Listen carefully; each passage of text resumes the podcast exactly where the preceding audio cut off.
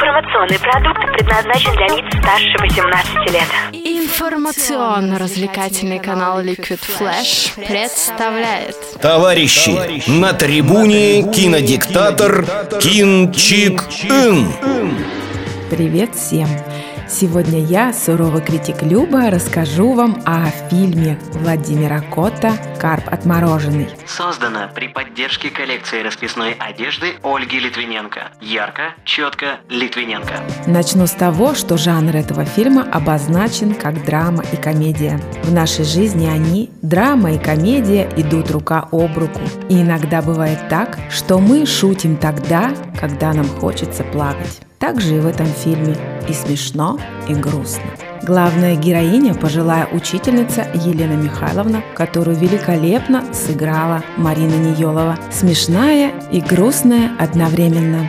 Елена Михайловна узнает, что может умереть в любой момент, и чтобы оградить от всех проблем своего любимого сына Олега, сама берется за дело. Сын Олег, которого сыграл Евгений Миронов, всегда занят. Жизнь матери в захолустном городке его мало волнует. Понимая это, мать сама оформляет свидетельство о смерти, покупает гроб и ждет своей кончины. Но та все не приходит – что же делать? Нет ничего проще. Конечно, нужно обратиться за помощью к близкой подруге. Подругу Люду сыграла замечательная Алиса Френлих, простую деревенскую женщину, которая говорит то, что думает.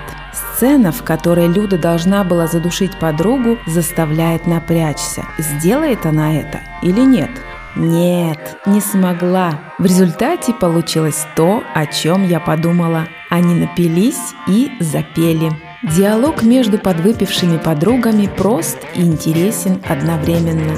Они делятся своими мечтами, открывают друг другу свои секреты. Две эти пожилые женщины такие простые и естественные, что им невозможно не верить. Вот эта простота и естественность пронизывает весь фильм, затягивает и не отпускает. Оторваться невозможно, не хочется пропускать ни единого слова. Елена Михайловна до такой степени не хочет беспокоить сына, что не сообщает ему о том, что скоро умрет.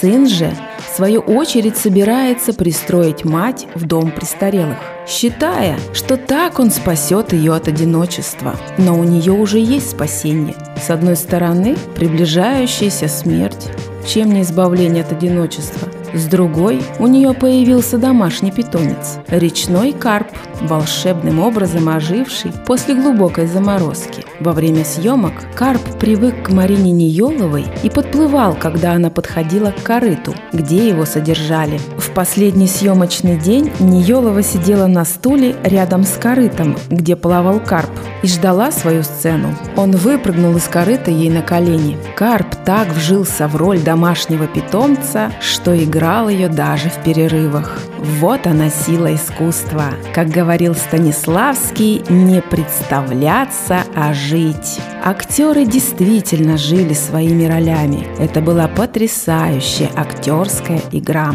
Ну и развязка истории. Тут на передний план выходит наш карп отмороженный. Он будто научился понимать человеческий язык и пытается помочь доброй женщине, которая не дала ему погибнуть.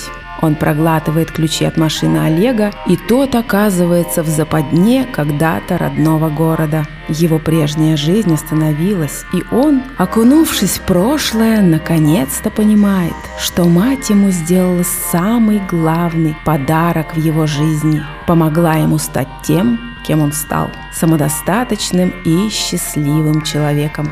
А Карп, спросите вы, его отпустили на свободу. Вот такая вот немного грустная история с хорошим концом. Мне очень понравилось. Ну и смотреть или не смотреть этот фильм, вам решать. На этом все. Пока.